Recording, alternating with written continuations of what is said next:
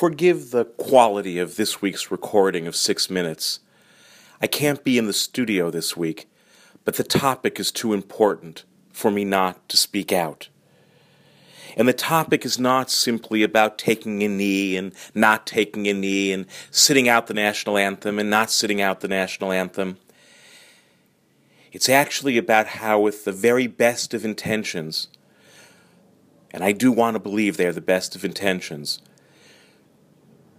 people in this country are talking past each other or really shouting past each other and storming past each other about issues that are simply too important for that to be a satisfactory response.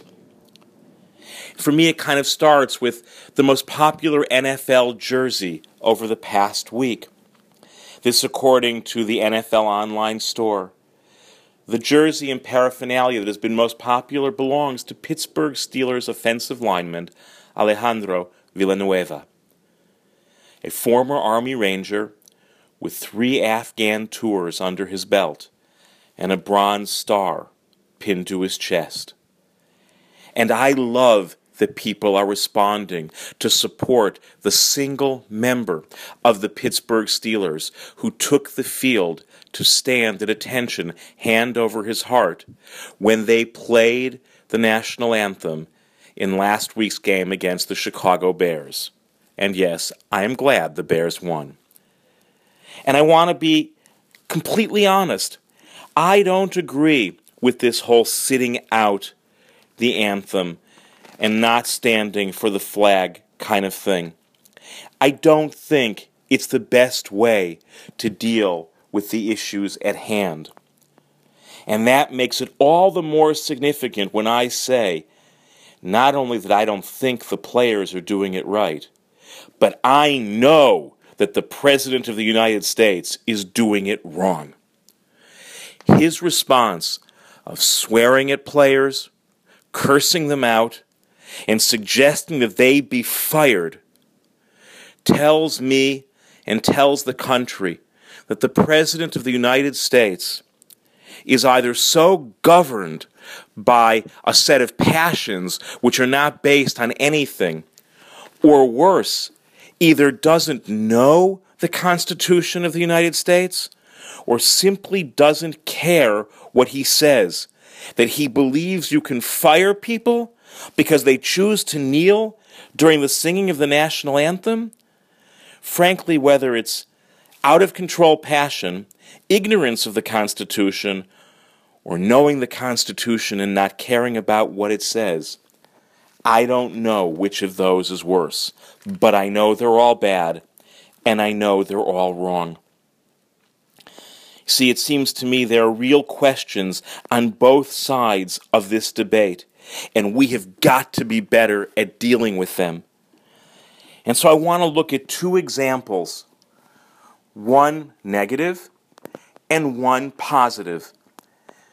The negative one is from Steelers coach Mike Tomlin who fumbled badly when he refused to support Mr. Villanueva because, as the coach said, he was looking for 100% participation out of respect for the team. No, Coach Tomlin. A 100% participation when it keeps people from standing up and voicing their opinions is exactly why the rest of the team has a right to do and should be protected when they do things that even others of us don't agree with.